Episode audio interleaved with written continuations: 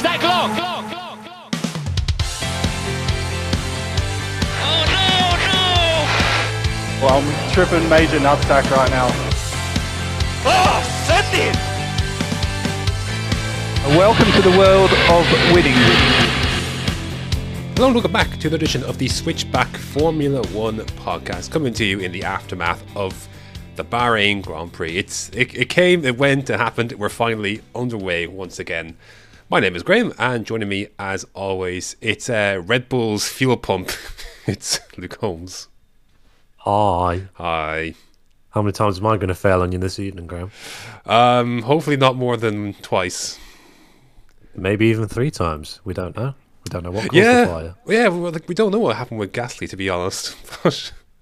It could be leaking fuel. You don't know, do you? It's We don't know. It could be three. You're right. We'll set the line Yeah. at two, and we'll go from there. But uh, we're back. F1 is back. Uh, Bahrain Grand Prix has come and gone. Round one, 2022 season is in the books. It was a race that was won by Charles Leclerc of Ferrari from pole position ahead of his teammate Carlos Sainz. in The 1 2 for Ferrari. Ferrari's first victory since Singapore 2019, which I believe was 45 races ago, apparently. 49. Oh, 49, excuse me. Yes. Uh, and the 1 2 obviously was also the same mark because I believe they got 1 2 in Singapore that day as well. But It was. and then Lewis Hamilton rounds up the podium ahead of George Russell in fourth, Kevin Magnussen coming home for Haas in fifth, Valtteri Bottas finishing where he start uh, where he started in sixth place ahead of Esteban Ocon seventh, Yuki Tsunoda eighth, Alonso ninth, and Guan Yu Zhou picking up points on his debut in tenth. And if you're new to the format here, generally speaking, we kind of normally we hop into the news of the uh, of the week before we go into the race. Uh, But this week there was really nothing to really talk about, and that includes the report from the FIA about Abu Dhabi um, look, I'm going to acknowledge its existence, but I have less than zero interest to actually talk about it because I'd rather talk about 2022 than talk about 2021 again. Yeah, we're, we're not going there. We've we've spoke. Everybody spoke about it for more than long enough, and we don't we don't need to spend any more time on it. It's done. No, it's it's it's done and it's not being changed. So let's move on then to uh, we'll just hop into winners and losers of the uh, the weekend. Now this will cover a um this in this section basically basically everyone a sense will be covered unless it's like your like bang average essentially is where you don't get really covered here. Um, because really you can describe you know there are some people who fall into winners category some people fall into losers and kind of some people in between but we'll kind of hit on most of that uh, as we go through and they'll encapsulate kind of practice qualifying etc but we're going to obviously start with uh, the main winner. They were a big winner of testing. That has carried through to the season. It is of course ferrari. They secured a 1-2 finish. A better situation i think they could have expected on lap number 50 um, yeah, you know, where Leclerc was leading uh, comfortably ahead of uh, Verstappen, having having uh, with, withstand withstood his challenge, but uh, you know, still a bit of a bit of doubt whether you know. I think he looked comfortable enough to Carlos Sainz against Sergio Perez, but you know, Perez is keeping him very honest throughout uh, that race. But in the end, obviously, a late car kind of changed things somewhat here. But I, well, let's talk about Charles Leclerc first because heading in, look, we uh, certainly I'm. I felt like Leclerc went in under the radar this season after last season, especially with all the Sainz hype. Which look fair enough. Look, obviously Sainz earned it, deserves to be in the conversation along the likes of you know your Russells and uh, Norrises and the such. But I always felt like Leclerc was the season he had, kind of you know under the radar a bit. He's heading into this season a little bit under the radar uh, in terms of the I think the talent that he is, and obviously we both you know, we talked about in the preseason predictions about Leclerc being a is he ready for a title a title fight? And everything that we saw on Sunday and Saturday for that matter showed that yes, he is ready. all calm and collected uh, was the was the three words I used to describe him. I didn't see him crack under one bit of pressure there. From the reigning world champion, there was going back and forth for several laps after the uh, failed undercut attempts by Red Bull. It, it nearly worked. I, I will give them that. But according to Max, he, he would have got it past if he'd actually pushed. But whatever. Twice apparently. Yeah, sure. But uh, either way, I think Leclerc absolutely aced it. If he'd have been pra- if he'd have been uh, fastest in uh, practice one and practice two, he'd have got a grand slam. So that would have been a, a nice way to kick off the season. But either way, he absolutely smashed it, and he he's definitely got it in him. If he carries on the way he is, over the next few weeks, picking all the points while people figure things out. Definitely going to be in the in the hunt, hundred percent. Obviously, took home fastest lap as well to give him the full 26 points and pole position. Look, a few spins in practice as he was finding the limits, but and then even his first run in Q3, you know, obviously it was slower than his teammate, but he delivered the lap when it mattered. Got a good start, built a bit of a lead. Then the Red Bull, obviously, as you said, made their undercut attempt. Uh, as and you know, look, we talk about Max Verstappen as you know someone this like an unyielding driver, and I think people have forgotten that Leclerc is you know is not afraid to take it, and he's not afraid to get his elbows out, and he's not afraid to go wheel to wheel with these guys like Lewis Hamilton and like Max Verstappen. We saw how much he was willing to do that in 2019. I think obviously with the two years Ferrari have had, and because in many ways they've been like obviously 2020 was you know so whatever, and 2021 in a sense Ferrari moved to a stage where they were kind of in their own little little place. And we saw Leclerc get pretty feisty, particularly in, obviously in Austria last last season, as he's going through there, arguably almost on the on the limit, maybe a little bit Over above the limit. But uh, look, Leclerc was punchy. He was also very smart. He was very he drove very very intelligently, and because now we can talk about this later. But Verstappen, he was they caught him at an absolute rate of knots down that straight, literally nine tenths back, and he was able to go for the move by the end of turn one. But Leclerc didn't defend the inside. Maybe he should have done the first time, but he, stayed left hand side. He knew Verstappen was going to go for a dive. He knew what was coming. Very clever. Stayed, wait to switch back, gave himself a better run heading up towards turn four, and uh, was able to, and eventually obviously was able to retake the place. But I just thought of just consistently, Leclerc mentally and with his ability had an answer for everything Verstappen and Red Bull threw at him. Yeah, and it, it showed, didn't it? He, he just, he, like you say, he knew what was coming. They, they, everybody knows what Max is going to do. He's going to go for it the first attempt, no matter what. Mm-hmm. You leave the gap open, he's sending it, and obviously Leclerc expected it and knew that the DRS detection zone going up past turn three in the run to turn four was the best way to keep the position over the lap in an attempt to build himself out of the DRS range. Because once he got out of that, he was pretty much got Verstappen in his back pocket really, and they could gap him. And yeah, for me, easily, easily up there, driver of the weekend. Not even close. Mm-hmm. There, there are some good contenders for that honor as Mm, well. definitely. But yeah, Leclerc, honestly, he was, it just controlled proceedings. And then obviously the safety car came out late. Would have been really harsh had he somehow emerged in a situation where he didn't win this race because he really controlled it. Obviously, when Verstappen took the lead, took it back, was able to, you know, obviously build a gap. And like, it wasn't just once, obviously, that Verstappen came out. It was in that, in that kind of flurry of laps around lap 20 or so uh, kind of 16, 17 as well. Uh, he obviously he they went behind and was behind for a lap or two, and obviously was able to respond. Like it was multiple times he was able to come back and have an- produce an answer to Verstappen. Yeah, yeah, and uh, that was something that surprised me to be honest, because I thought, right, qualifying is one story, but when it comes to race pace, I'm expecting that Red Bull to be next level, but it wasn't really. It was, it was pretty much a couple of tenths a lap slower than the Ferrari, if or give or take, depending on what the age of the tires was and what have you. But I, I was very surprised. That was a surprise. I I honestly thought, right, Red Bull have been sandbagging a little bit here in terms of uh, the first stint. They're holding back, saving themselves, saving the engine a bit, and then they're going to go for it later on in the race. Let Ferrari have their 20 minutes of fame. But mm. no, it, it didn't work out like, like that. I was waiting for the bottles in the pit stop. Didn't happen. Absolutely smashed the pit stops, to mm. be fair, as well. The fastest two pit stops, I believe, that we saw on TV. It's um, two and a half seconds, wasn't it? That was that's considering Yeah. how much heavier these these wheels are. That's and obviously uh, with the, the obviously still using the, the uh, delayed pit stops uh, kind of from last season. It's very impressive. Yeah, when you got Mercedes doing four second pit stops, it's very impressive. And then uh, Crofty doing his utmost to uh, try and jinx it with the commentator's curse. He was talking about Leclerc having his redemption, which he did eventually get. But my word, he was doing his best for something to happen. And then he starts talking about, oh, the, the engine could fail. And then the next minute, team radio pops up. I was like, no, no, no, please don't do this. But no, thank God. It was like, you've got you've got more you've got less degradation than Max. This is good. I was like, yes, thank God. And then Red Bull went and pulled the trigger for the uh, surprising third pit stop.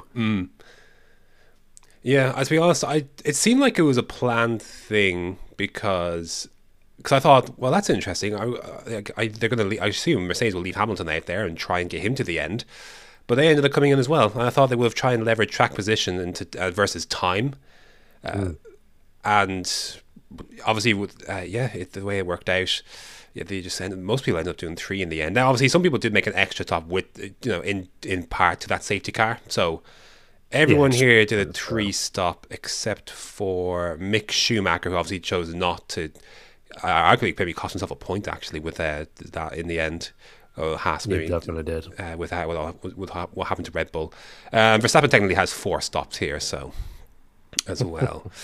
uh, just speaking of Ferrari versus Red Bull, I am surprised that I did think Red Bull would have faster race pace. Didn't turn out that way in the end. I am surprised Ferrari were quicker on the whole on the weekend. I did think they were probably behind Red Bull heading into this one, and they haven't really like. Obviously, we everyone talks about Mercedes' upgrades and Red Bull's upgrades. Have we? Has much been said about anything Ferrari have brought? We we knew that they weren't bringing a massive amount for the second test in Bahrain. They wanted to get a better understanding of their car, but I haven't really heard much about stuff that's gone on really since. Not like not a major way. It's not in the same way that we've obviously heard about Red Bull and Mercedes' upgrades. Well, there's definitely no visible bits anyway. Obviously, you could see the Mercedes and Red Bull ones quite clearly, but rumours on Twitter, nothing. That's normally where you see like the breakdowns and the little Twitter feeds of all different pictures and different things have changed. So absolutely nothing all weekend, and there was no reports of any upgrades coming through. So obviously, I think they're very happy with that car and the philosophy on a whole. And Seems to be the right way. they've uh, they were very intentional about understanding what they have first before the idea of bolting more bits on. And I wonder if other teams have jumped the gun in the development race to try and put bits on, put bits onto a car that they don't f- quite fully understand. And look, lo- not everyone's going to obviously fully understand their car. It's a year long process. You get to know your car, but obviously some teams are ahead of the curve on others.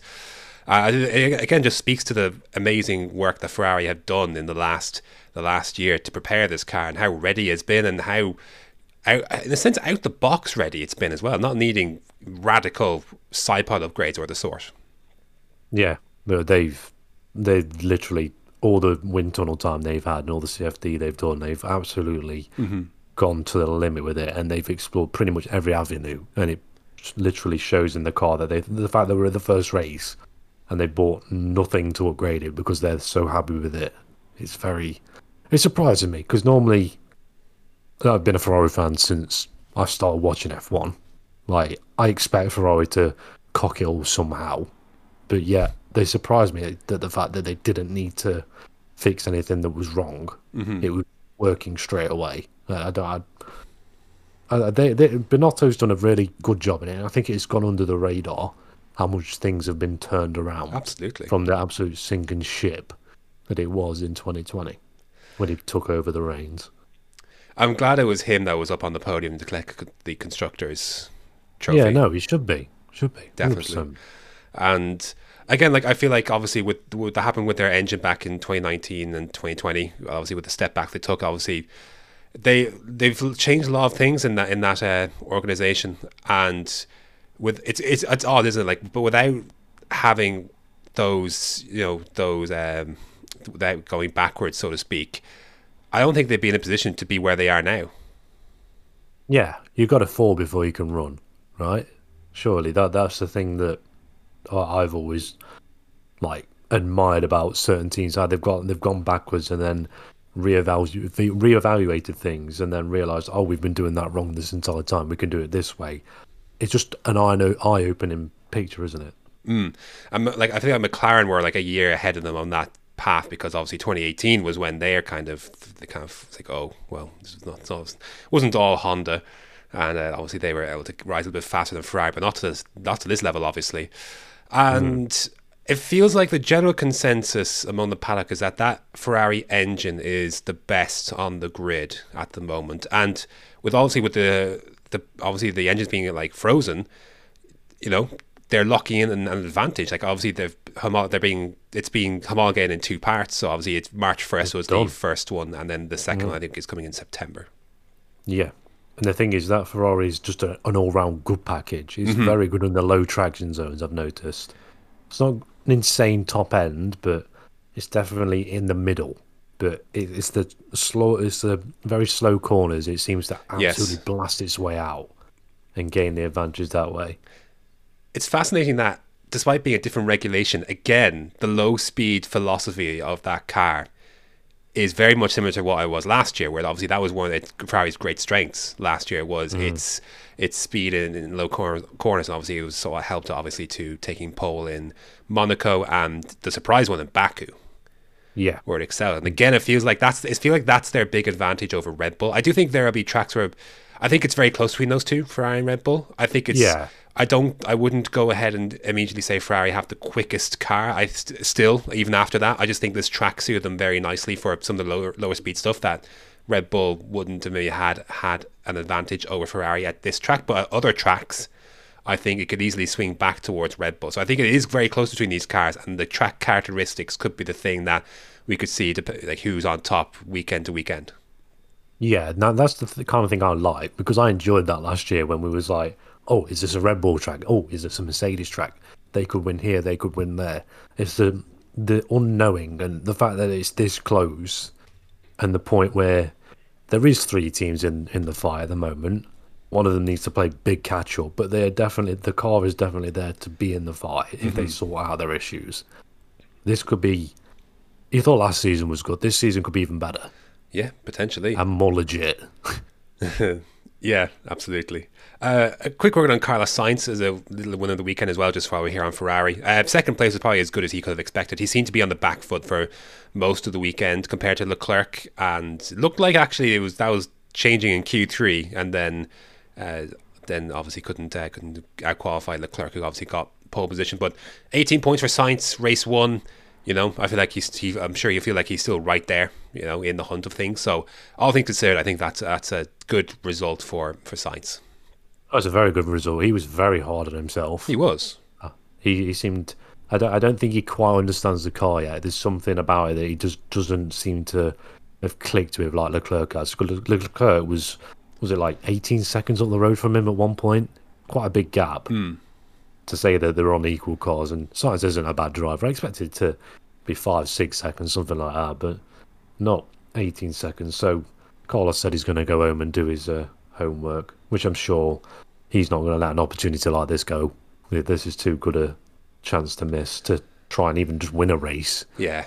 Good start for him, and uh, especially with the Spanish Grand Prix coming up, I'm sure that one's high on his list. Just to even get a podium in front of his own crowd, because yeah, he's he's definitely on track to be getting at least a race win this year if it continues this way. Yeah, absolutely. I feel like it'd be a matter of time, but I feel like the quicker, like the longer the season goes on, the worse it'll the worse it'll be if with if he doesn't pick up that victory. Like to get this first one, I, I think it just has to happen soon for him.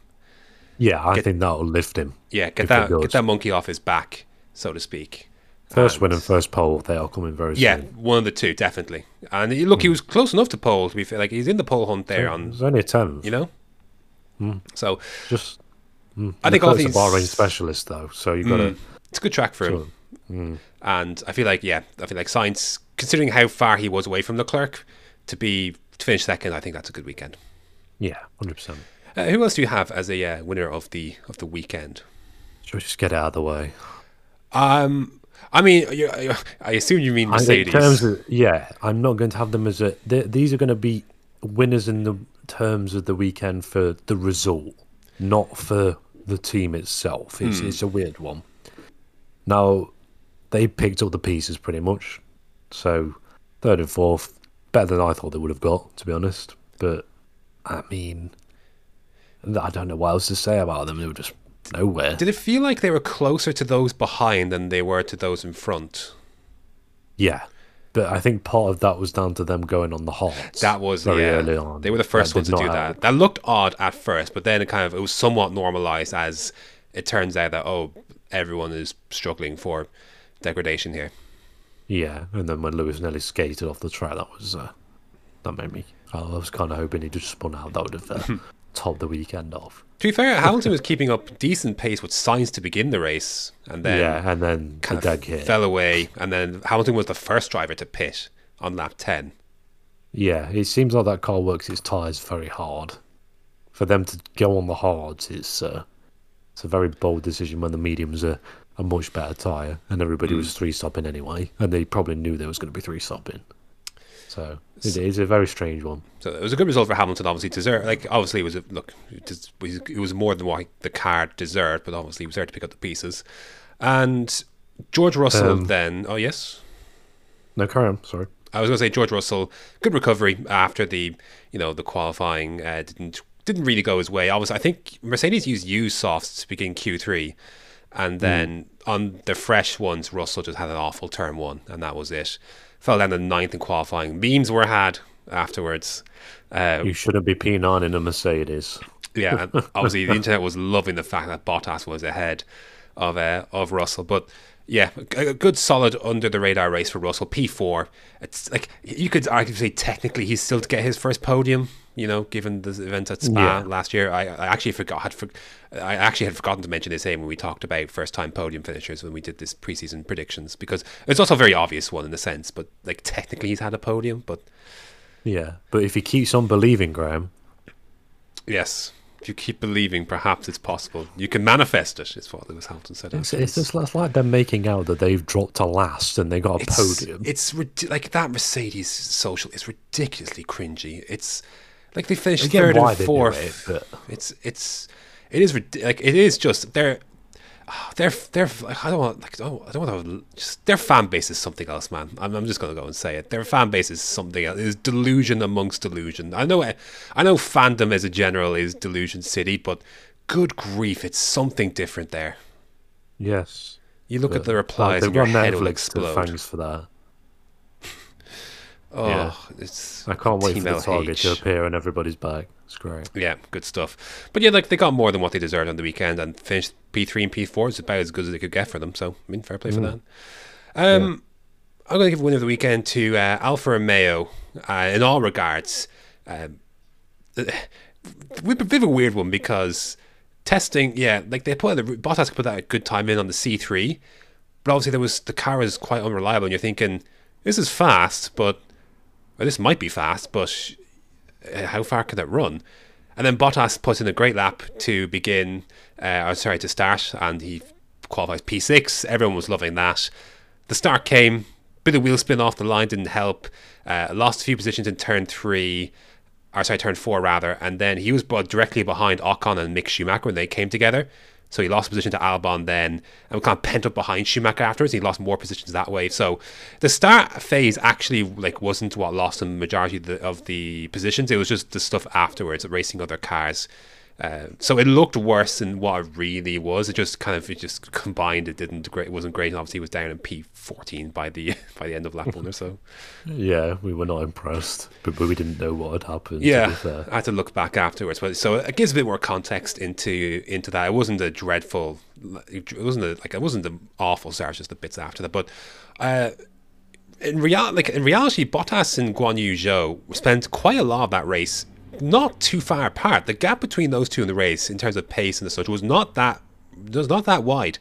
And it was only until the safety car came out at the end that Bottas was able to make up a number of positions as a result. So his finishing position of six is exactly where he started, but a bit of a tumultuous Aha. race in some some regards. I see what you did there. Finishing position. Yeah. Position. Finish. Bottas. Lol. Well, wasn't, it wasn't even intentional, but you know when the pun life chooses you. When a master at work. You are. You're a poet See, and you don't even know. Yeah, exactly. but uh, so obviously a, gre- a fantastic result for Bottas and Alfa Romeo, who obviously showed that they've got a top ten caliber at least car to start the season here, and Bottas finished sixth. And Guan Yu Zhou, uh, obviously Q two, I think was a good mark for him to get through that. You know, first time round, uh, good effort from him. Obviously, uh, like you, you have to like you're comparing Valtteri Bottas, a 10 year veteran in F1 who spent the last five years at the, the top team, and a rookie. You know, so like, of course, there's going to be a difference. Hey driver. Yeah, yeah. such. I don't, I don't like that stigma on Zhou because I don't think it really describes him. This is a person who's, you know, Overrated. I wouldn't say overrated. That's a bit Yes, he is. He's, he's overrated. He's good, but you you rate him higher than what he deserves. I think. I mean, I don't think he's any worse than the likes of like Stroll or Tsunoda. I was going to say, if you say Piastri, you can get out of this No, of course not. right now. I would never. I would never say. I would, I would never say he's better than Piastri. That's- That is, ludicrous. But It's, it's, to be fair, you are. It's a bit of an insult comparing him to Stroll. I will say that I've, like he's better than Stroll. I think people just assume he's a paid driver. He's like the Latifi standard, and that's that's not him. Like, he was he's a good racing driver, and he had a good testing, good qualifying. Obviously, not to the same that standard of his teammate, but that's what you'd expect. That's what you pay, hire Bottas to do. And uh, he was close, to, cl- quite close to Bottas for quite a bit of that race. Got some overtakes. Actually, Bottas was very busy in that race of overtakes. He was stuck in the fight, and Zhou was stuck in as well. And in the end, got himself a point for it. And it was very emotional after the race was Guan Yu Zhou, uh, but fully deserved. And I thought Alfa Romeo just a really great start. Nine points for them immediately, which is how many do they have last year? Like thirteen Seventy-five percent of their points total for last year. So- I was just going to bring this up. in race one. Yeah, which is mad. They're they're one of the teams that seems to have uh, benefited the most out of this uh, rules reset. mm, them and another team.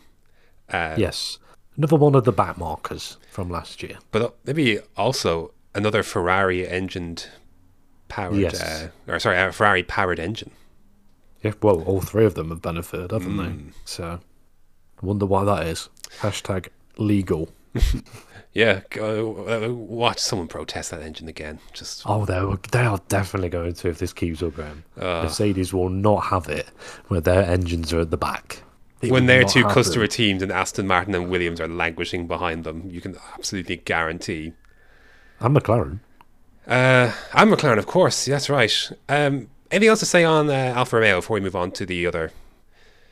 No, I just think they've improved the most. They're up there with the most out of any team, really. It just seems like they've gone in the right direction, and uh, of course, this is and this is what they needed to do. And obviously, the result for Guan Yu Zhou is a good stepping stone in case he's booted out at the end of the year. Hmm. Now, obviously, it's important to mention that obviously Yuki Tsunoda had a similarly good race in the first one and then dropped off significantly. So I'm not going to get. I'm not going to pretend to get too far ahead of myself here with Zhou. I just think he's. I just want. Yeah, I just want to address that. Like, I don't think he's a paid driver, so to speak. He's talented. No, definitely. It, it, this is a, a confidence boosting race, and I hope it's just Definitely. not a similar story to what happened to Yuki last year, where he just it was just a massive landslide and then came good on the last race. I just think Tsunoda was just massively underprepared and maybe thought that his talent would be enough to make up for it. yes, I think Zhou's approach is a little different. I think a bit more methodical. yeah, and it's not. He's, I think, I think he's actually been with the team properly, whereas Yuki just sort of turned up and yeah, it's it's a it's a very strange dynamic. Hmm. So excellent weekend for Alfa Romeo. I think they're actually, do you know what? And we talked, we, like we spoke so much last year about the Alfa Romeo project, all those quotes from Fred Vasseur, all that kind of stuff. I think they're probably more ahead than when what they likely expected in this first year. So I far, they expected to be seventh. I reckon, yeah, I reckon they could have easily like to be where Zhou was essentially, like and pick up the point, but like to have Bottas there to drive you forward uh, was, yeah, I think it's big. I think they could have easily expected to be. And look, look, there's still 22 races to go, so that's we shouldn't get too far ahead of ourselves here. But I think in general raw pace, I think that car's f- further along the grid than I think they would have expected. Definitely. Definitely. Uh, let's talk about the Haas as a winner of the weekend. Obviously, Kevin Magnussen, what a result, man! If you Charles Leclerc was the you know the star of the weekend, and then Kevin Magnussen was definitely second. Yeah, gets himself through to Q three, starts seventh on the grid. Uh, obviously, out qualified. Uh, obviously, Russell and the such, and finishes P five. He was going to be. uh, Basically, as a you know front runner of the midfield, essentially, like he was running a comfortable seventh Miles in front of it. and at times it was quite close to the Mercedes. At times picks, picks up a P five. Haas obviously had zero points last year. They already have ten. Yeah. But Crazy. What impresses me more is that Magnussen is obviously he got to do some testing, but was out of the you know out of F one for you know over a year, and he's immediately comes back in and sets down this gauntlet for you know just in the midfield, and it's just you can't talk good enough about the job Haas have done and what Magnussen's been able to do here as he's stepped in. Yeah, he's literally just walked into a great car by the looks of it and just drove his heart out. A few mistakes in the race early on, but that was expected. To be honest, I think everybody's going to be a bit rusty in the the first race properly. Anyway, testing's a different story. You're not exactly on the rails and in race trim and what have you, so you're not going to be feeling it to the max. But I, I think he did an absolutely insane job. To say how little time he's had in that car, mm-hmm. just what is it? Like this weekend and a day, if Uh, that. day, yeah, well, it was the t- the two days, wasn't it, of testing? Mm. Well, a session each, I think. Yeah, so basically equivalent just to one one day's running, which is uh, yeah, not a lot of time when you've been out of the sport for a year. So not not great. And when you look at someone else who just came back after having a year out, hmm yeah, it's uh, it's a very different story that one. Uh, Mick Schumacher, you know, mixed fortunes for him. Didn't get through to Q three. Got close, to be fair. Oh yeah, very got, got close. close. And again, they didn't pit under the final under the safety car at the end there, and he was in tenth place to start that uh, safety car, I believe, and obviously fell down with his uh, his used and older tires. And obviously, look again, hindsight's twenty twenty. You couldn't have predicted the two Red Bulls would drop out as they had, but if the Haas had pitted them. Then obviously, you know, they would have been the both points finish. But look, Schumacher's knock on the door. Uh, I do wonder. I look. I, obviously, he's quite a little bit further away from Magnussen, so I, I'm not going to get too concerned after one race. There's going to be some ebbs and flows here, but uh, this weekend can be about Magnussen. Uh, but another weekend, if this continues, then we might have to look more at Schumacher. Yeah, but at the same time, like Mick's going in. This is his first experience with a proper car, not not the pile of shite he had to drive last year. Mm-hmm. So I, I give him a give him a bit of time to actually get up to grips with it. Magnussen is very experienced. He knows what he's doing. He's driven all sorts of different types of of drive of different cars. So I'll, I'll just give Mick time. That's what he needs. He's shown that in the past. We give him time, and he will come good eventually. So mm-hmm. there's a good driver in there. Yeah, Maybe not Ferrari caliber, but definitely F1 caliber. right. Again, we're finding we're going to find out a lot about Schumacher in this year. It's like, is he just, Yeah. you know, is he? This reference point we've been we've been on about, and F1 in the paddock's been on about that having Magnussen as the reference will show us how good Mick really is. Uh, I just want to like there was a there's a notion going around on Twitter that um you know that if Mazepin was still in the car, this wouldn't have happened, so to speak. Um, the car was the car, regardless of who was driving it this year. Like again, the work like it doesn't just turn up and then it's good. Like it's all the, it's a product of the work that goes into a year beforehand. Like McLaren did not just get better when Alonso left. That that's not how that works. like No, so, um, the, the mood probably is better, sure, but in terms of car performance, uh, that was all like again, whatever drive, like again, whatever, like that's it doesn't work like that. Like the car would have been exactly the same potential had you know Mazepin still been in it. oh, it definitely. So, it's just, just for people that aren't aren't quite sure how that works, like your car, the work goes a year before. So, anyways, I just, yeah, that was uh, yeah, actually defending Mazepin, yeah, weird. Not really defending, but anyways, uh, I'll give a win of the weekend to Alpine because seventh and ninth for Ocon Alonso was probably more than what Alpine really deserved. Oh, on definitely. the uh, the weekend because in many ways they should be losers of the weekend because that car is seems bang average to be honest. It's it's sixth, isn't it? It's just six or seven. You know what I mean? Like it's fight for a few not good, points. it's not bad. You know, it's exactly that's exactly what it is. It's an average car, and yeah, to get. That get car is the equivalent of a cheese sandwich. It's it's the very basic package, isn't it? It's you can uh, the Ferrari is like a full on like baguette with like every meat and every piece of salad you can think of Sure. in it.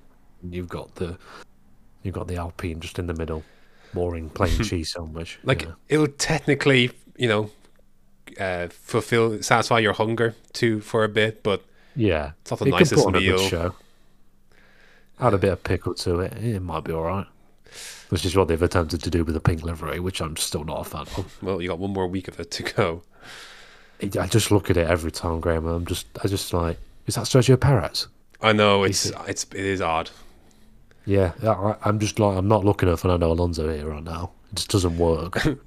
Ocon, yeah, sure, but Social media For was me- not happy with Alonso's helmet. no, no. It is odd. So, uh, social media was not happy with Briatore being back on the grid either. What he's been like? I'm sorry, he's been at plenty of races. Yeah, people only just noticed that. Whatever. Um, yeah, jeez. Anyway, a ban for life should have. Uh, yeah, but it got overturned. So Yeah, it was reduced. Um, uh, Alonso seemed to really struggle with tire degradation, and obviously he had much. Big He, he got through to Q three. Obviously, Ocon was knocked out in Q two, but it was Ocon that had the superior race pace to Alonso, and they tried to get little bit sequence. You know, pitting one earlier than the other, but obviously Ocon was better on his tires than Alonso this weekend, and Alonso really did struggle. So. Uh, but double points finish for them, you know, more than what they deserved. Good start for them. Hopefully, they can find some improvement on that car to get them closer to like the Magnussens and Bottas's because uh, obviously with you know the two Red Bulls obviously not in the fray here, and I'd expect McLaren to be a little bit stronger heading heading forward. So, and that's like four cars immediately right there, three four cars depending on whose issues when, um, which knocks essentially them out of the points. So. Yeah. uh, yeah. But I'm I'm full on expecting to see Monday Ocon signs a new five year deal just for bringing three, three points home in Bahrain. So that's basically what he got it for last year. Sure. So Um, so yeah, solid, uh, solid result I would say for Alpine in the end. There. Uh, who, do you have anyone else as a winner of the weekend? I have a few. I was just going to chuck Yuki in, Yeah, same as last year really. He was very quiet, very quiet. Didn't really see much of him on uh, the world feed. he was busy though. Oh, I bet he was. Yeah, didn't get to see it though. I was too busy. There was. Did you did you see the point of the race where Bottas was trying to overtake someone, and then it cuts to four corners in front of it, and we see absolutely nothing, and then somehow Bottas has overtaken someone. I don't know who it was, but oh, I was fuming. The TV direction again was not great. It's a season opener for everyone. Hey, Yeah. I Uh. I thought was yeah, good result for Tsunoda. To be fair, uh, obviously the sole yeah, the sole Red Bull powertrains engine to uh, survive. It seemed so. P8. Ah, look, I thought he yeah he was in the mix. He was there, took advantage. Good result for him. Uh, that's the kind of thing he needs to do. You know, he was there to pick up the pieces when. Uh, obviously, uh, where even was Gasly running in this race before that happened? I think it he was, was behind. Magnussen. Hmm. He was behind Magnussen. Oh, so Gasly was in amongst the mix then, but Yeah. uh, which is obviously where Bottas' positions gained was as well. So, yeah, a good weekend for Snow, I thought, in general. Uh, although he was knocked out in Q1, which was a. But yeah, he went out early though. He was like one of the first people to cross the line, and track evolution at the end was very, very rapid. And it's not like Gasly stuck it in fifth, for example, like he did so often last year. No, he they, they did not look good in quality. They looked a lot better in race trim, They did. So, which is surprising. It's normally the opposite way. Yeah, well, that's that's I would call that a, a positive, uh, Oh, it definitely is. positive development. To be fair, They are they are the team equivalent of Mister Saturday. yes, I think that nickname has to immediately go. Just Yes, I have hated it for most of his career, and it's just it just yeah, it's done. but it's Mister Saturday. I don't care. I care. Uh, I'll give Alex Albon the winner of the weekend. Yeah, yeah, definitely. I was, I was going to throw his half of the Williams garage into it. Yeah, like definitely. somehow it got through to Q two. Uh, yeah. To be fair, uh, now couldn't do anything in Q two afterwards, Oh no, I think it, absolutely no chance. and uh, good start, very good start. Got up to like eleventh or so, eleventh or Did not see this on the world feed, by the way. uh, made up a number of positions, and then kind of as you might expect, you know, fell a little bit away, but still finished P thirteen. And if they figure out some stuff with that car, he could eas- he could easily be in a position where you know Guan Yu Zhou was and the such, and pick up a few points. But uh, definitely outperformed that car again. Like I had a lot, you know, I had Albon as just some, you know, a, a potential disappointment. But this, you know, I'm not like this doesn't mean I'm not afraid to say that he's did a good job. He did a good job this weekend and got more out of the car than I think could have been expected. And the finish ahead two finish ahead of two McLarens. So, yeah, I thought good and good qualifying, great qualifying. So yeah, he did very in well. what we in what we both had down as the worst car. And I still think it is, but yeah, I do as well. But I think it's a lot closer than what we'd realised. seems yeah. Uh, but we also kind of alluded to that as well. Like if they're at the back, Yeah. it's not by much. Yeah, it's, it's closer than I thought. I thought they'd be at the back still, but it'd be, it'd be like half a second a, a lap slower than the car in front of them. But they, they definitely, with the right driver, can be in the bloody mix. Yeah. The, the, other, the other drivers just might as well not bloody be there. Uh, Latifi was twentieth in qualifying, was he not? And Yes. The only driver- Which I expected. yeah, expected that as well. Uh, he did finish ahead of Hulkenberg, but I would gu- I would guess in part due to just well, probably Hulkenberg's neck was probably in bits. Hulkenberg's neck. Yeah, we'll go into Aston Martin in a bit anyway. Yeah. Well, so P16 for Latifi, not much to say there, but say there, but yeah, Albon, really good weekend. Uh, do you have any other other winners of the weekend? Uh, I don't know actually. I have some loose ones, not drivers, so to speak. Um, you know, like now we could differ here, but we're going to talk about it. Uh, I, I'm going to give the F, new F1 graphics a win the weekend. I don't know. I don't know. Now, there's a few of them I don't like. I don't like the new starting grid graphics. I liked the helmets. oh, I liked that. that was the one I didn't like, but I like the new overlay. I like the new. And they have to. They look. They have to like, like the first race in 2018 in Australia. You know, for the famous first name last name meme. Uh, you know, there are some kinks to figure out. Like, you know, George Russell did not set the, the have the purple Q uh, sector one after like 20 seconds after he set when someone else went clearly went quicker. So like, there's a few things Yeah. to sort out there. I did like. I think the the cleaner, bit crisper. I do like the the I I'm liking the end of race this- our session graphics as well. Yeah, they are nice.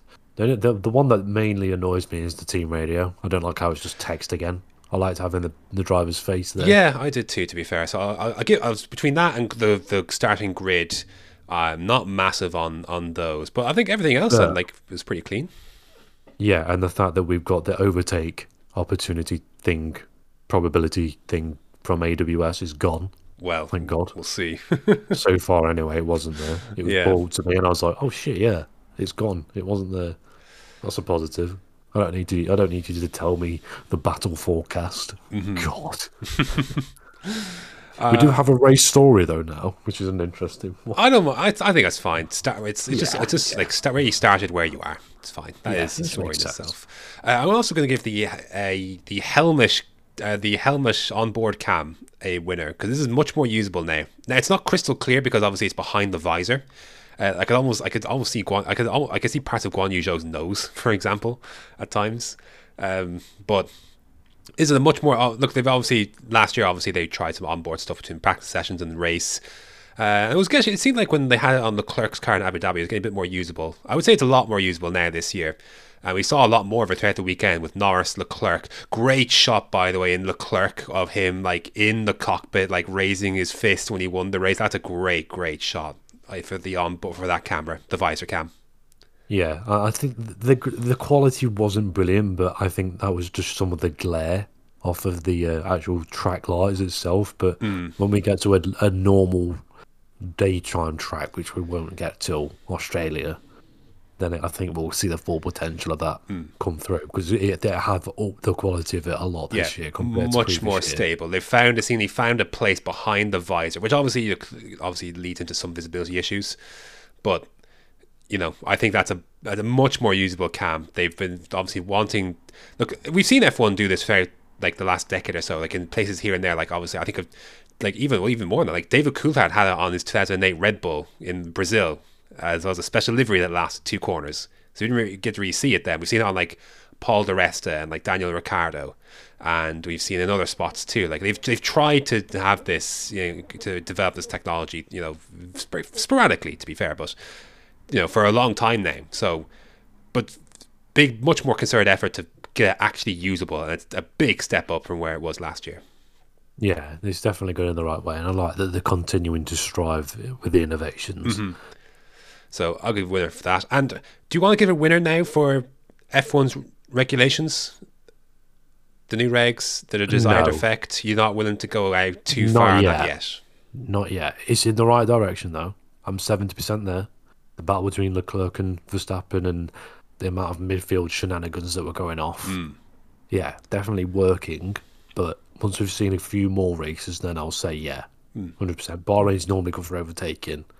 So when we get to a place like, let's say Monaco, Australia? Australia, yeah, somewhere like that, where we've not had uh, lots of overtaking in the past, then I'll be like, right, yeah, this has definitely worked.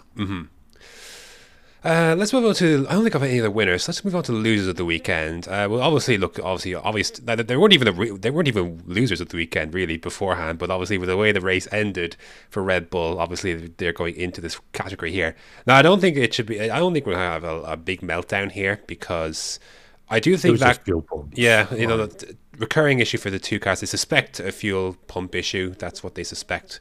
Uh, so we'll see what happens on that. Unfortunately, the way it conked out at the end. Verstappen had a few more issues with brakes and a steering wheel issue, which is after his stop, unusually enough. So I'm not sure what happened there. I think they bent something, putting the wheel on. I reckon they bent one of the tie rods slightly, something like that. So, so not uh, obviously look big picture stuff. Obviously, like they're already 44 points behind Ferrari in the constructors, and obviously Verstappen is 26 points behind uh, Leclerc. But I'm not going to worry too much for them. The result itself is obviously not ideal because it's a double DNF. Not not the first Bahrain double DNF for Red Bull. No, they've, Um, they've come back from a lot worse than this. Absolutely. It's weird because when that double DNF happened in 2018, that was also one after the other. Like when the Verstappen was crawling into the pits, Ricciardo stopped on track. So when they conk out here, they do so simultaneously, it seems like. So very, very strange. But look, the result obviously sucks and the margin is what it is. I don't think there's anything to worry about too much, to be fair, because I do think that car is going to be the best car at some tracks coming up. Uh, Yeah, definitely. pace is there. Reliability was there for all testing, essentially, apart from this. Well, probably a little blip in Spain this with is- Perez. This is the first major hiccup. Like, that isn't something I'd be worrying about too much. The- to be honest, there's 22 races. There's a lot. Like you can recover from this. The other teams will have an issue at some point. Exactly. Like it's going to to happen. The, the, I was very surprised that we got past 50 laps without any any car retiring. Yeah, it was odd. And the fact, then the fact that three of them dropped within the space of seven laps, not even that, four, four or five laps, it, they just all went at once. So, yeah, the reliability nowadays is, is mental anyway. So, something small like a, a fuel pump isn't uh, not not that big of an issue in the long run. and, sh- and shouldn't affect any of the engine components either. So No, it's it's not like the blooming engine's blown up. right or set on fire like. Gasly. So Yeah, but we don't know for sure whether that was just fuel fuel leak, leaking or what. It's, it could be anything. so yeah, obviously difficult result. Like Verstappen was nailed on for P two essentially. Perez was chasing P three. Like do you know what? Like you could argue Perez was winning the weekend because he like it looked like he was quite far away from Verstappen, but come qualifying, come the race. Obviously, with the on the day of the Ferrari turned out to be the faster car, Perez was not a million miles away from Sainz. And No. Verstappen, obviously, the same story with Perez, or sorry, with uh, Leclerc. So I, I, they're both the both cars were driving well, performing well. Uh, Perez made that move on Hamilton early on as well to get that done after his uh, unideal start. But I thought Perez, you know, I was concerned initially into the weekend that he was looking quite, and even in qualifying, like whoa, six tenths off. It's concerning. But when it came to the event itself, I thought Perez was was quite strong for what the team are expecting. Yeah, he, he was doing his job basically, supporting Max and just being there, ready to pick up the pieces, which he would have done like, if the, Literally. the yeah if the fuel pump hadn't decided to go kaput.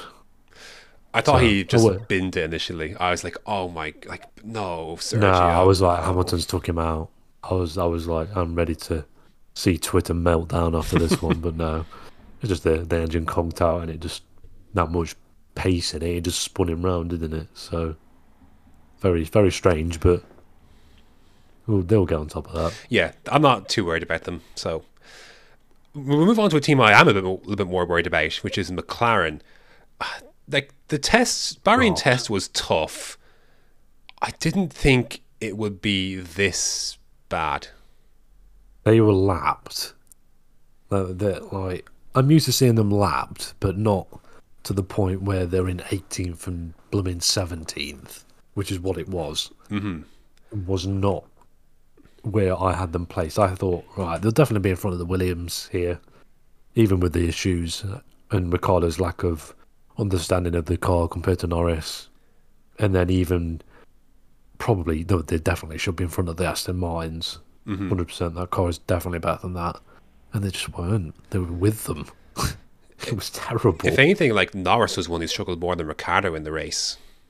yeah, You know, Ricciardo finished ahead of Norris in the end here as well. Like it wasn't. They were both equally bad. Those cars. I don't like. It's not this. It wasn't like you know. like Norris making it to Q3 and Ricciardo out. Now, like, now Ricciardo was out in Q1, qualified P18, but like Norris didn't get a ton further, and the race, you know, arguably Ricciardo had a better time of things than than Norris. So, yeah, they're behind the Williams at, at some point as well, and it was that's it's rough. Like it's I didn't. They- They're Norris is insisting that this is track dependent, uh, but I don't believe that. I don't know. Like I don't know, man, because You don't lose nearly a second and a half laps worth of pace, do you? At were- one particular track. they were so good in in Spain, and you thought they could be up there with the likes of Ferrari, maybe a little bit behind that, but and right up there with We- we- Mercedes, but. We had them in fourth. Everyone has just seemingly come on so quickly since then. And obviously, Mc- Mc- McLaren had with their test in Bahrain, it's just they've been just been just been left behind here. Yeah, and uh, I don't think it's going to get much better at the next track either. To be honest, it's not very. It's a week turnaround, so obviously we've got the race next week, Mm-hmm. and they still haven't fixed the brake issue. They've only got a temperamental fix in there now, and it's uh, they were struggling with overheating issues at some point. I think a lot of teams were, to be fair, but Yes. I think they were definitely one of the ones up there mainly where it was critical.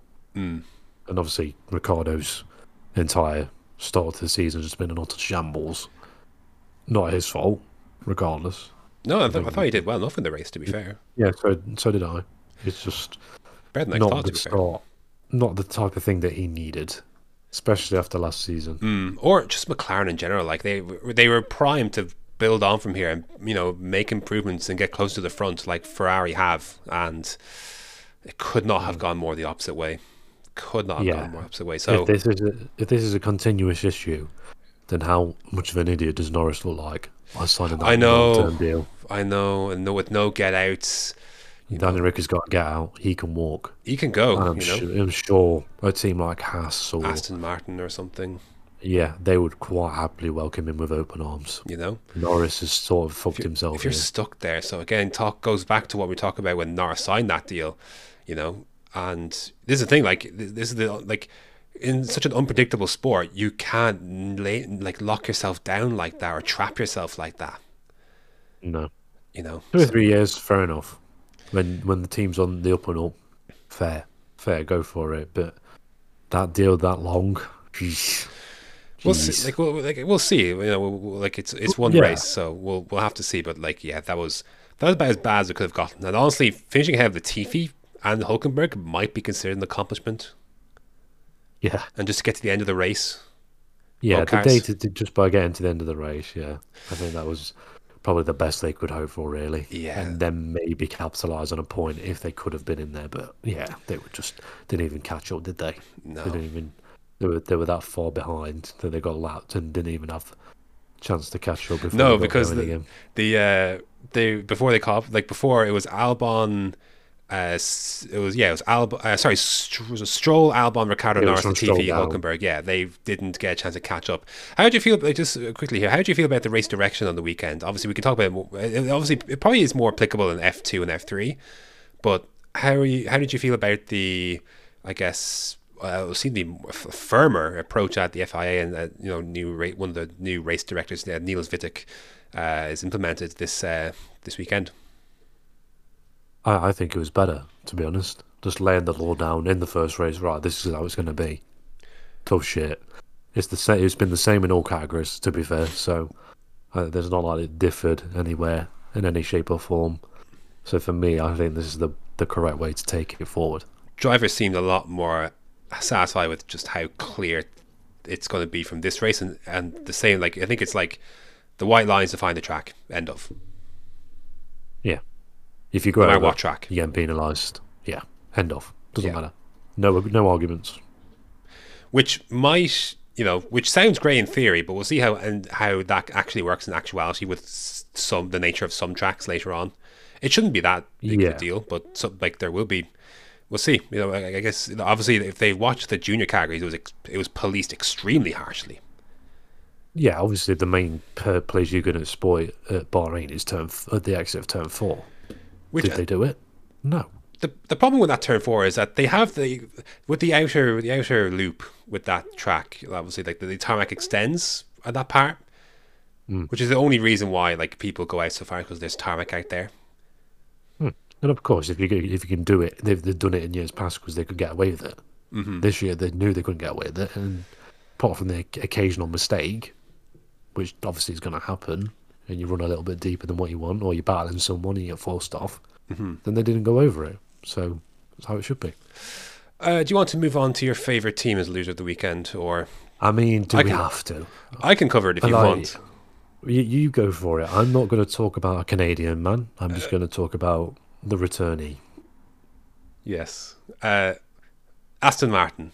Like, I, I look. Testing is subjective, and there are some people who are saying Aston Martin could be right up there with Mercedes, and like fourth or fifth. And I was like, I've nothing I've seen. Uh, like I'm not, I'm not, I'm not there. I'm not an expert at the track or whatever.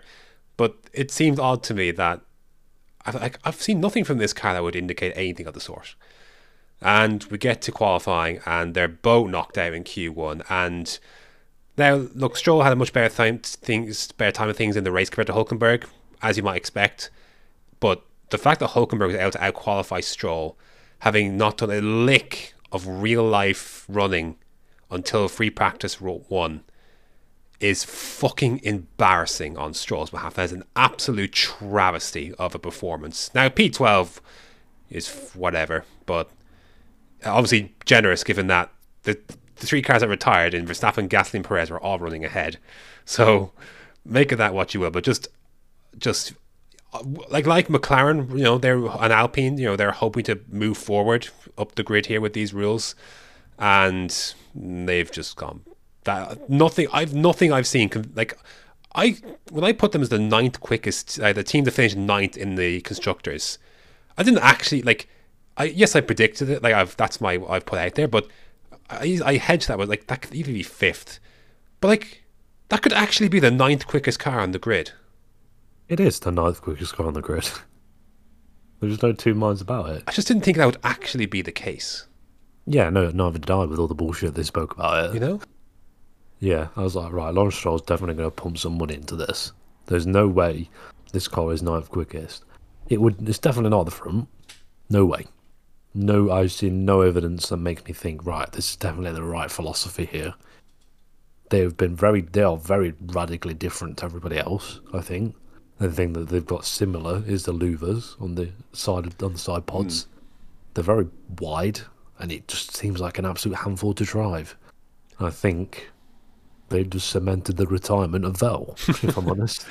Well, this is And I've. I've seen the rumours going around that Vettel's pulled an Alonso and got COVID, paid for a fake COVID test to get out driving the piece of shit that it is. Uh, that's the only reason I'm holding judgment on that car is I just need to see what it does in the hands of Vettel. Yeah, same, but know. I don't think it'll be much better. Uh, I think so. I don't think it's going to be much better either. And they were one of the teams that probably had the worst heating issues. That like very early in the race, Hulkenberg was like, "These, these are critical. Like we just we need to pull out." It was like lap six. yeah, it was very early. They couldn't even pit him until he cooled the car down, for God's sake. Like, Hmm. Hulkenberg literally got the worst comeback weekend. He might as well have not bothered for what it was. He got there at like 1 a.m. Friday morning, for God's sake. He might as well have stopped in bed. Uh, I thought he quit, he quit himself as well as he could have. To be fair, good qualifying, all Yeah. things considered. He was only 500s off of Q2, which was pretty good, and it was happy enough with the lap as well. Yeah, he, he literally has been given the shittest end of the stick. Yeah, There's, there's just no way, no way he could have done a better job, to be honest, with what he had. yeah, I think he's done well. I know he finished last technically, but yeah, Yeah, better what could be expected on that piece of piece of shite. So Aston Martin, yeah, just whew, Otmar must be delighted. Like I know Alpine weren't a ton better, but they did get a double points finish. To be fair, but yeah, Otmar but must they, be they're there delighted where to be they out there. aimed for last year, Graham. So I know, I know. What an absolute shambles. Uh, what a great that- year. that What a, what a great way to start for Aston Martin. This is brilliant. So I'll hold judgment somewhat until Vettel comes back, which we don't even know is you know fully guaranteed. Hulkenberg could be driving again next week for all we know. He could be, he could be, but I doubt it. I, I doubt it, it you'd imagine Vettel should. Like if Yeah. Ricciardo's able to bounce back, you know, soon enough, then I imagine Vettel will as well. But yeah, we'll see on that one. Uh, do you have any other losers of the weekend? I'm looking through here and I don't see a ton. No, I think we've done it all. I think because I've nothing to say about Latifi really. Um, and No, he just doesn't exist to me. So uh, like obviously unfortunate for Gasly to lose out, but I mean, not much you could do about that really. oh, it's out of his hands. So. So I think yeah, that's that is going to do it for winners and losers of the weekend. Uh, obviously, Leclerc is leading the way with 26 points, uh, with uh, obviously Sainz behind on 18 there. So do you want to do? Let's actually, you know let's before we talk F2 Ash. um, I'm going to do a brief F2 talk at at uh, Bahrain, and we'll do a, a larger F2 talk after Jeddah. Can we kind of get a bit more running in, see a few more trends emerge in F2. And F3 will cover at a later point because they're not racing until Imola, so there's time to delve into. I have lots of. I can't wait to do delve into some F3, but well, going, none of them are going to Australia, right? no, Yeah, I didn't think there was. No. Thank God. uh, this is the first time. F3 was in Bahrain, Yes. which is surprising to me. But there you go. Yeah, I thought that. Uh, do you have any other thoughts on the Bahrain Grand Prix? And I, I, I did think it was very action packed. Then a, a bit of a lull, uh, but to be fair, I think there was like to be fair, I think it was brewing up. To be fair, because with the there's a lot of different strategies going on and cars stopping at different times, so there is a bit more separation. I think, you know, was expected just maybe for that reason. Race rating out of 10. I'll give it a uh, seven. Yeah, that's exactly what I was going to go for. Not good, but not bad. Yeah, I thought it was a good way to start. Uh, no other thoughts on that race? I think we're pretty good. No. Uh, let's move on to a preview of Jeddah then. Obviously, it's a back to back, so heading straight down to Saudi, oh, sorry, up rather to Saudi Arabia. And characteristics of this track, it's a there's a, it's a tweaked a little bit in terms of uh, the first sector, just to open things up a little bit more. I believe after last year's a few safety concerns. Uh, obviously, we saw the very high speed stuff with some low speed stuff as well. What are your thoughts on? I, I know it's early to you know to spot trends and which car is going to fare better, but what's your sense heading into uh, Jeddah for round two? Oof. Hard to say, Red isn't Bull. it? Uh, I was very hot on the Ferrari being good on the low speed, so it's a lot of high speed. So I'm going to say Red Bull will be good round here. They were good on the top end speed, the, the, the top speed. So I reckon Max is going to win this one. And look, they'll be motivated big time to bounce back after that. And Verstappen already has ground to make up here, so Yeah, but all they've got to do is keep believing. yeah, if you keep yeah, that's right. Well, that's what. Ugh. Hmm. I know I brought it up to you, but I, I almost regret at this stage. It's just, ugh, Yeah, name of the pod. Yeah. I'll be right. It's no, no. I'm just the like the, the the name of the podcast is is not is nothing Mercedes related. Absolutely not. Why not? because I know I, we're very we're very pro Mercedes around here. I know. Um, yeah, I do agree though. Red Bull, I think, will bounce back strong here uh, because yeah, I, I do think we, we will see these ebbs and flows, very much like we did. I feel like with last year being as close as it was, it was you know in some ways driver dependent or like circumstantial. I think this will be a bit more of a return to like your 2017, 2018 kind of title run with Ferrari and Mercedes, where some races will just favor one team over the other, and I think that Red Bull sh- should uh, should be strong here. I think we'll learn a bit more about Ferrari in another type of track here. Yes, yes, definitely. So, and we'll see what Mercedes how they get on. Uh, obviously, look, the it's so early to determine a pecking order. So, you know, I'd expect Haas and Alfa Romeo to still have strong showings. I just don't know to what extent.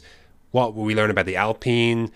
Will McLaren fare better here? You know, what about Alpha? Like, it's obviously so early in the season, and these cars seem very temperamental at times. So, yeah, I'm fascinated to see if Mercedes can kick on, how Ferrari looking a bit more high speed stuff.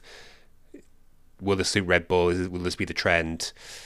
Uh, or Aston Martin going to be as shit as they were last last week? So McLaren going to bounce back and actually be where they expect themselves to be. You know what I mean? It's, it's a lot of different variables in this, but until we get five races in, I don't think we can really predict it properly. mm, once it's, we it's very, very tough one So like really once we get like I feel like it's tough to say because like once we get to back to Europe, like it's when like the Spanish Grand Prix is obviously where a lot of the big upgrades go on for the first Yeah. the first upgrades. So you have to see where the pecking order is after that. I really feel like once you get to like Austria or so, I feel like it's a little bit more clear. That's around eight or so, eight or nine Yeah. kind of range. That's, that's normally when it is the So you're, summer. you're hitting, yeah, exactly. Yeah, you're hitting your European leg of the season. You, that's where you really see it uh, really begin to take shape. The, the early trends, of course, go they here and there, but the fast cars are the fast cars always. So, um, do we just want to jump straight into predictions? Do you think? What do we think about the track itself uh, with these cars? I'm I'm excited because I I really surprisingly enjoyed this race last year. Now, So did I. part of that was with the, the title, how tense it was. It was a second last race, a lot on the line. You know, the brewing point, like tension's been brewing for a long time and it exploded in that race. So obviously that element is gone, but we did get some good racing there. And I really feel like we could get some good racing here again this year as well. So I'm excited from that point of view, even if we don't have the title drama yet. I'm the same. I, I like this track a lot. As much as we slagged it off. Sorry, I slagged it Yes, you were hot on it. I was very hot on that. Uh, the whole of it not being built. I still don't think it'll be ready. Imagine. Imagine this time it's not ready. Stop. No, but seriously, I, th- I think it's going to be not amazing because I think that a lot of the teams will be worried about crashing and obviously the cost cap is a big thing this year and having a big smash early on is not a good thing, hmm. especially with all the money money side of things. So didn't see it though. To be like to be fair, like like we're still waiting for. I was I kind of regret like not getting in like who's going to crash first prediction, and we we could still because no one's Let's really. do We, it. we haven't seen we haven't seen one of these cars either binned or someone else like we saw Ocon. Like you know, send Mick round, and that, even that was a perfect pirouette. Like, not like Mick barely even lost a place from it or so. Like it was, the, the the closest we came was the Leclerc in practice three. yeah. Honestly, honestly thought he'd absolutely stuffed close. that. But no. I was like, right, Leclerc's looking good here now. He's going to bin it. Typical Ferrari fashion. No. Uh, Right, let's shoot. Go. I'm going to say Yuki Tsunoda. I'm going to say Lance Stroll. Hmm. It would be typical Lance Stroll to bin it around here. So and that wouldn't surprise me in the slightest. But yes, Yuki is also a good, good shout. A Haas would be a good shout as well too. I think is here as well. Yeah, Magnussen Or Williams, not knowing the trap. Also, Joe, or Gran, or Yeah. Joe Granu, sorry. Need to get that. I need to be correct about that. I'm not calling him Zhou Guan Yu. No, that's how he's asked to be called Graham, so that is what I'm going to call him. It's like me calling you, not calling you Graham, I'm calling you Chapel. The classification it? here, it's it's Zhou. Nice. Yeah, so it's Joe going you. No. Uh, uh, if we shoot into predictions, it's going like, we're very limited to what we know here. So Top five, go. uh, I'm going to say Verstappen, Leclerc, Perez, Sainz, and uh, Hamilton. Okay. I agree with Max.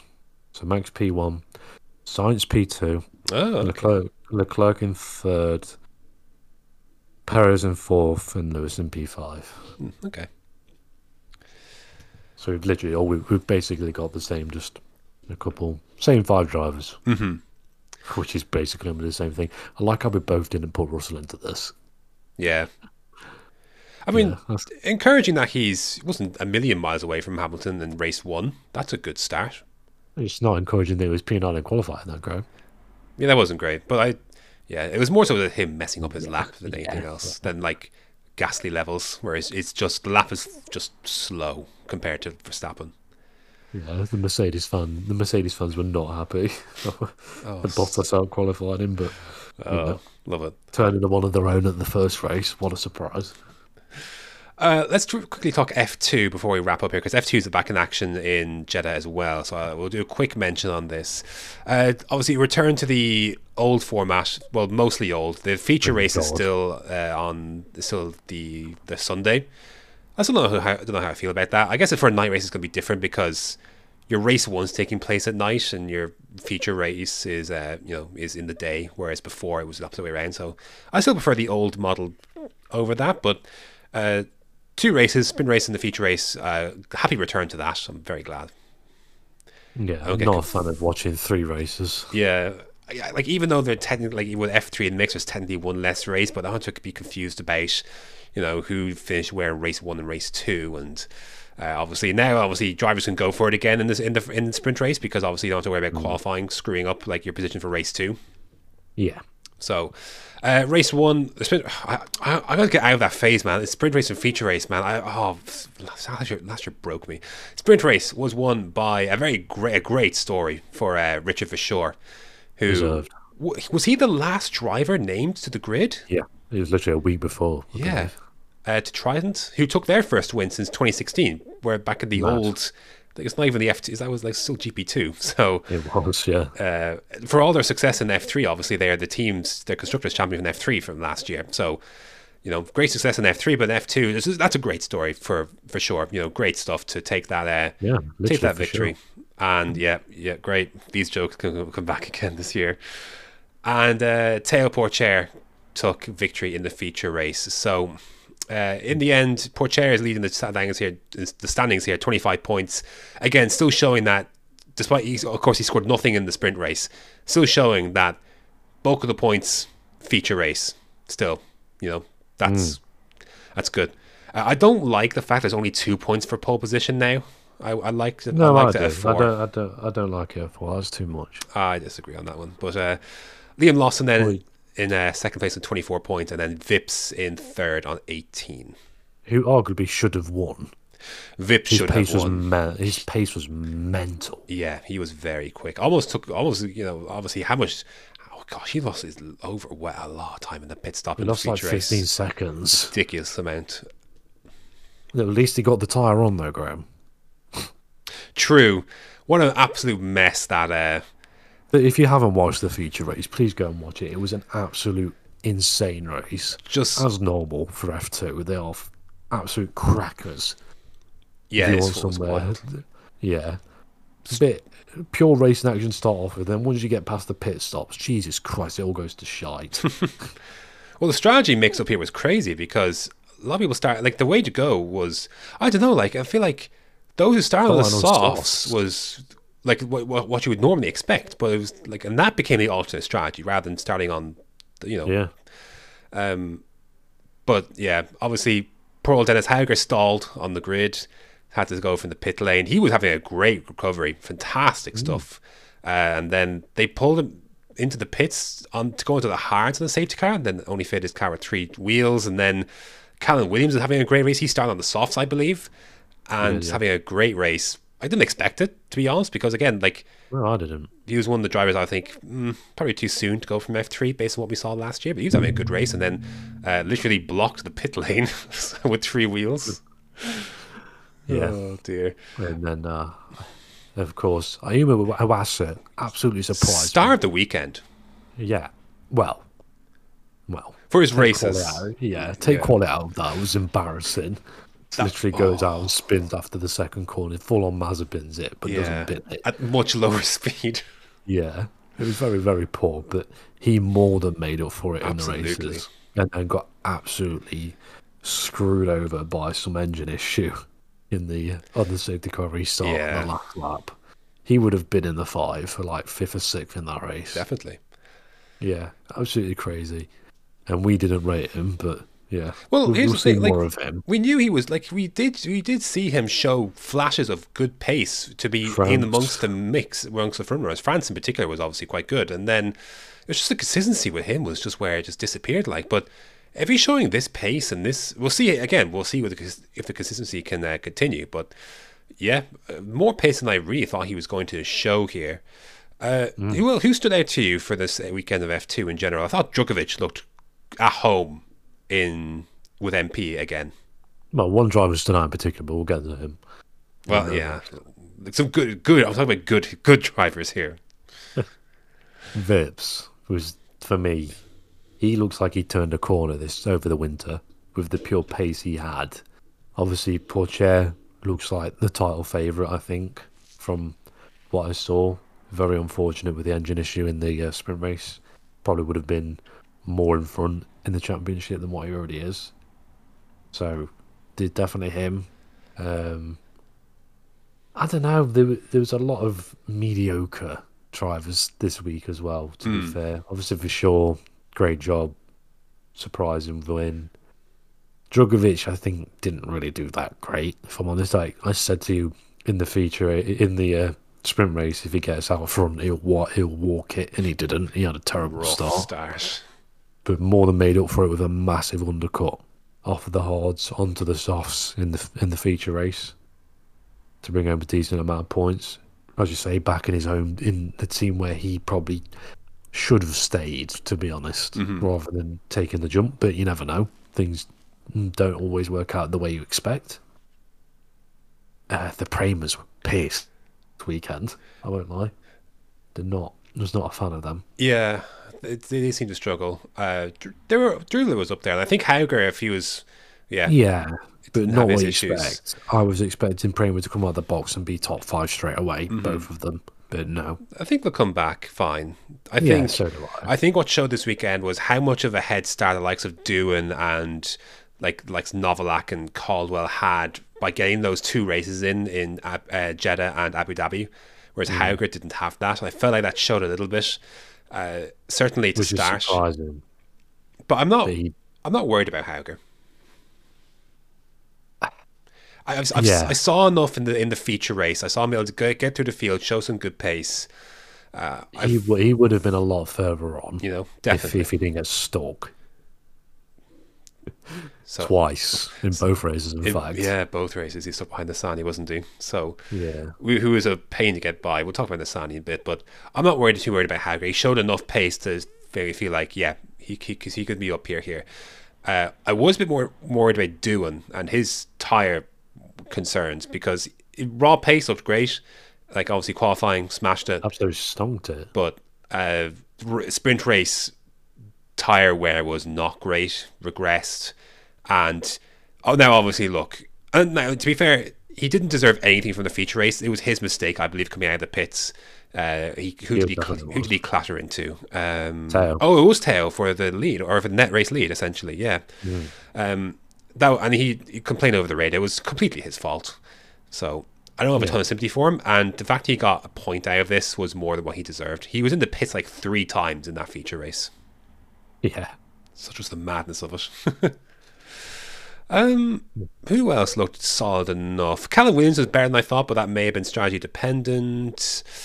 Uh, Logan Sargent actually surprised me enough. He, I thought he had a pretty good weekend. To be fair, Yeah. Yeah, same. I, I think he's uh, going for that Williams C this year. 100%. Yeah, possibly. Yeah, he's he, he could be in play for it because I think there is one to be had there. And uh, the Ralph Boschung renaissance continues. He uh, was show again, showed himself good. Like tire with some tire issues in the race, but he, I thought he got on pretty well. And Marcus Armstrong was getting on quite well as well. He finished fifth in the feature race there.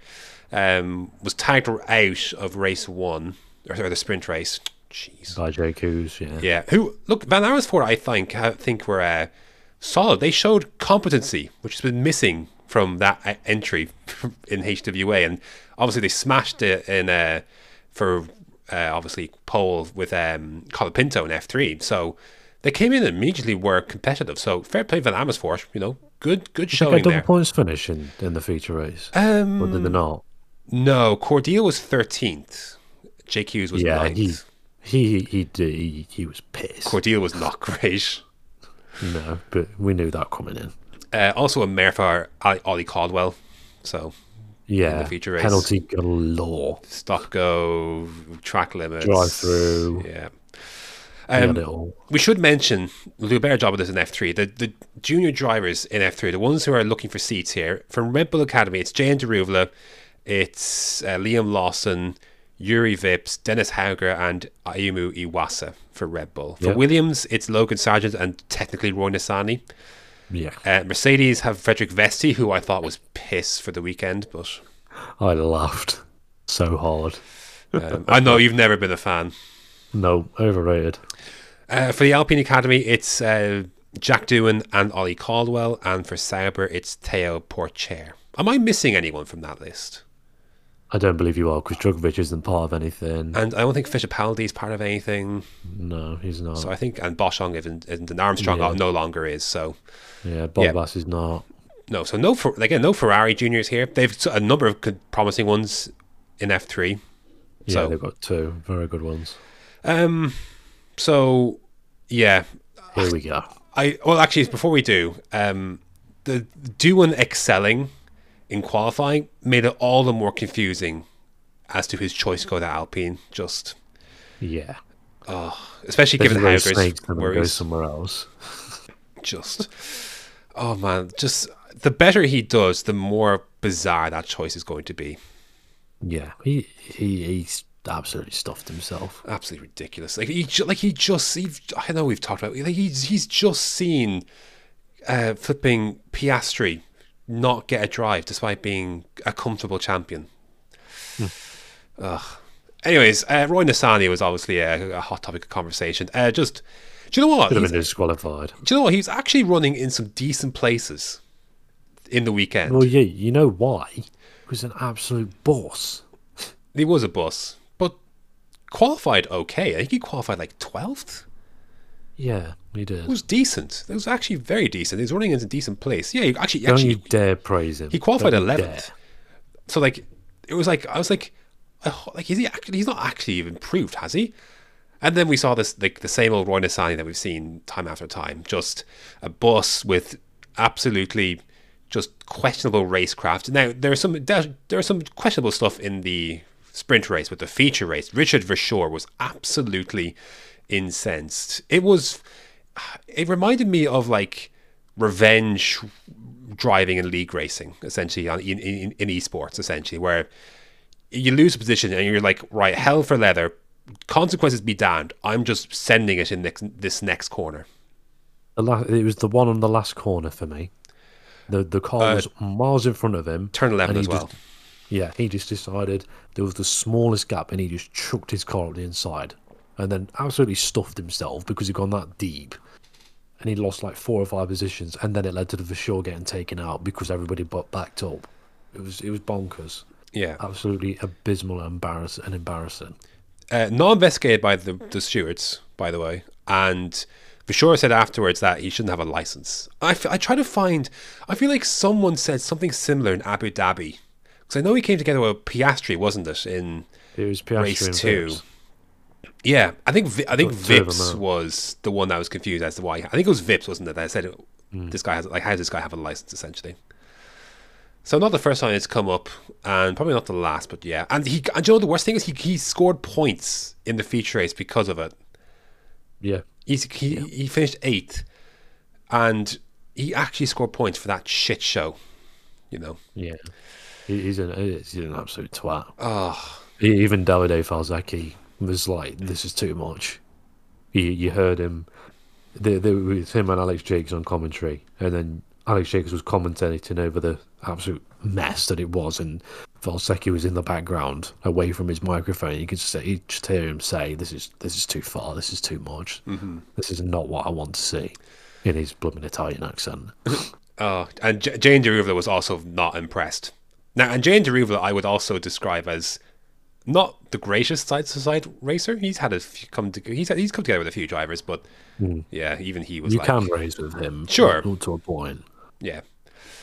So that was Nissany, anyways. Uh, yeah, I'm not. I wasn't very happy to hear Davide Valsecchi back in the commentary box. Alex Brundle bear been busy or recovering. It was wet. It was it was Sebring, twenty four hours Sebring. okay, good Yeah, because that's why I like- know there was no Anthony Davidson on F one this weekend as well. thank oh I'm th- thank you so much F1 TV for including your own commentary feed. Now, Ben Edwards isn't. The, I'm not massive on Ben Edwards, but I'd rather listen to Ben Edwards and Jolyon Palmer than David Croft and the rest of the Sky Sports team. I'm so happy. And heck, we get flip. You get flipping uh, Sam Collins as a bonus as a pit lane. That's fantastic. That's exact. That's perfect. You, you know. I, I don't mind the Sky commentary. Oh, st- There, there has its moments, but it's, it's it is what it is. I'm so glad I have the choice. So thank you so much, F1 TV. Um, so, uh, but, but just with F2, uh, yeah, obviously Pourchaire leads the way. Lawson had a good weekend, to be fair, as well. Like consistent, good, good results in the Yeah. two races there. Vips obviously had great pace. So, yeah, we'll see. Uh, We'll see a few more, I think, trends emerge. This is the longest F2 season ever, so you know it's going to be be busy and uh, we'll see a few more, I think, patterns emerge when we get to Jeddah. So that should be fun. But that, I think, is there anything else you'd like to add on the motorsport weekend? I don't think there's any uh, any other headlines coming through after the uh, Bahrain race. No, there is nothing from me. uh, just the thing on race fans with uh, Ross Brawn is pleased with the first race after replacing F1's horrible old cars. He he he did he talked about it afterwards. He does not like he did not like the old gen cars, the old era of cars. They were they were great to draw, to watch, but Great for qualifying, I'm sure. for the limit, definitely. So, anywho's nothing to add on that. No, I I'm- think I'm, we're, just- uh, I'm looking at El Clasico, Oh right, who's winning that actually? Barcelona, actually. Oh wow. Yeah, surprisingly. surprise. But that's going to do it for this week's edition of the Switchback Formula One podcast. I think we've done quite well to get all of that in an F2 in under an hour and a half. I think that's pretty solid. Yeah, So, yeah. very happy with that. So, thank you so much for joining us this week, and of course, another race week to come. So, look forward to that. I've been Graham. I have been hashtag Team LH. Prick. You're not That is back. my initials, by the way. That is not me being. Oh, it really is. Yeah. Oh, it's embarrassing, God. isn't it? Oh dear. Well, on, that, on, that, on, on that bummer, we'll uh, we'll see you next week. Keep believing, guys.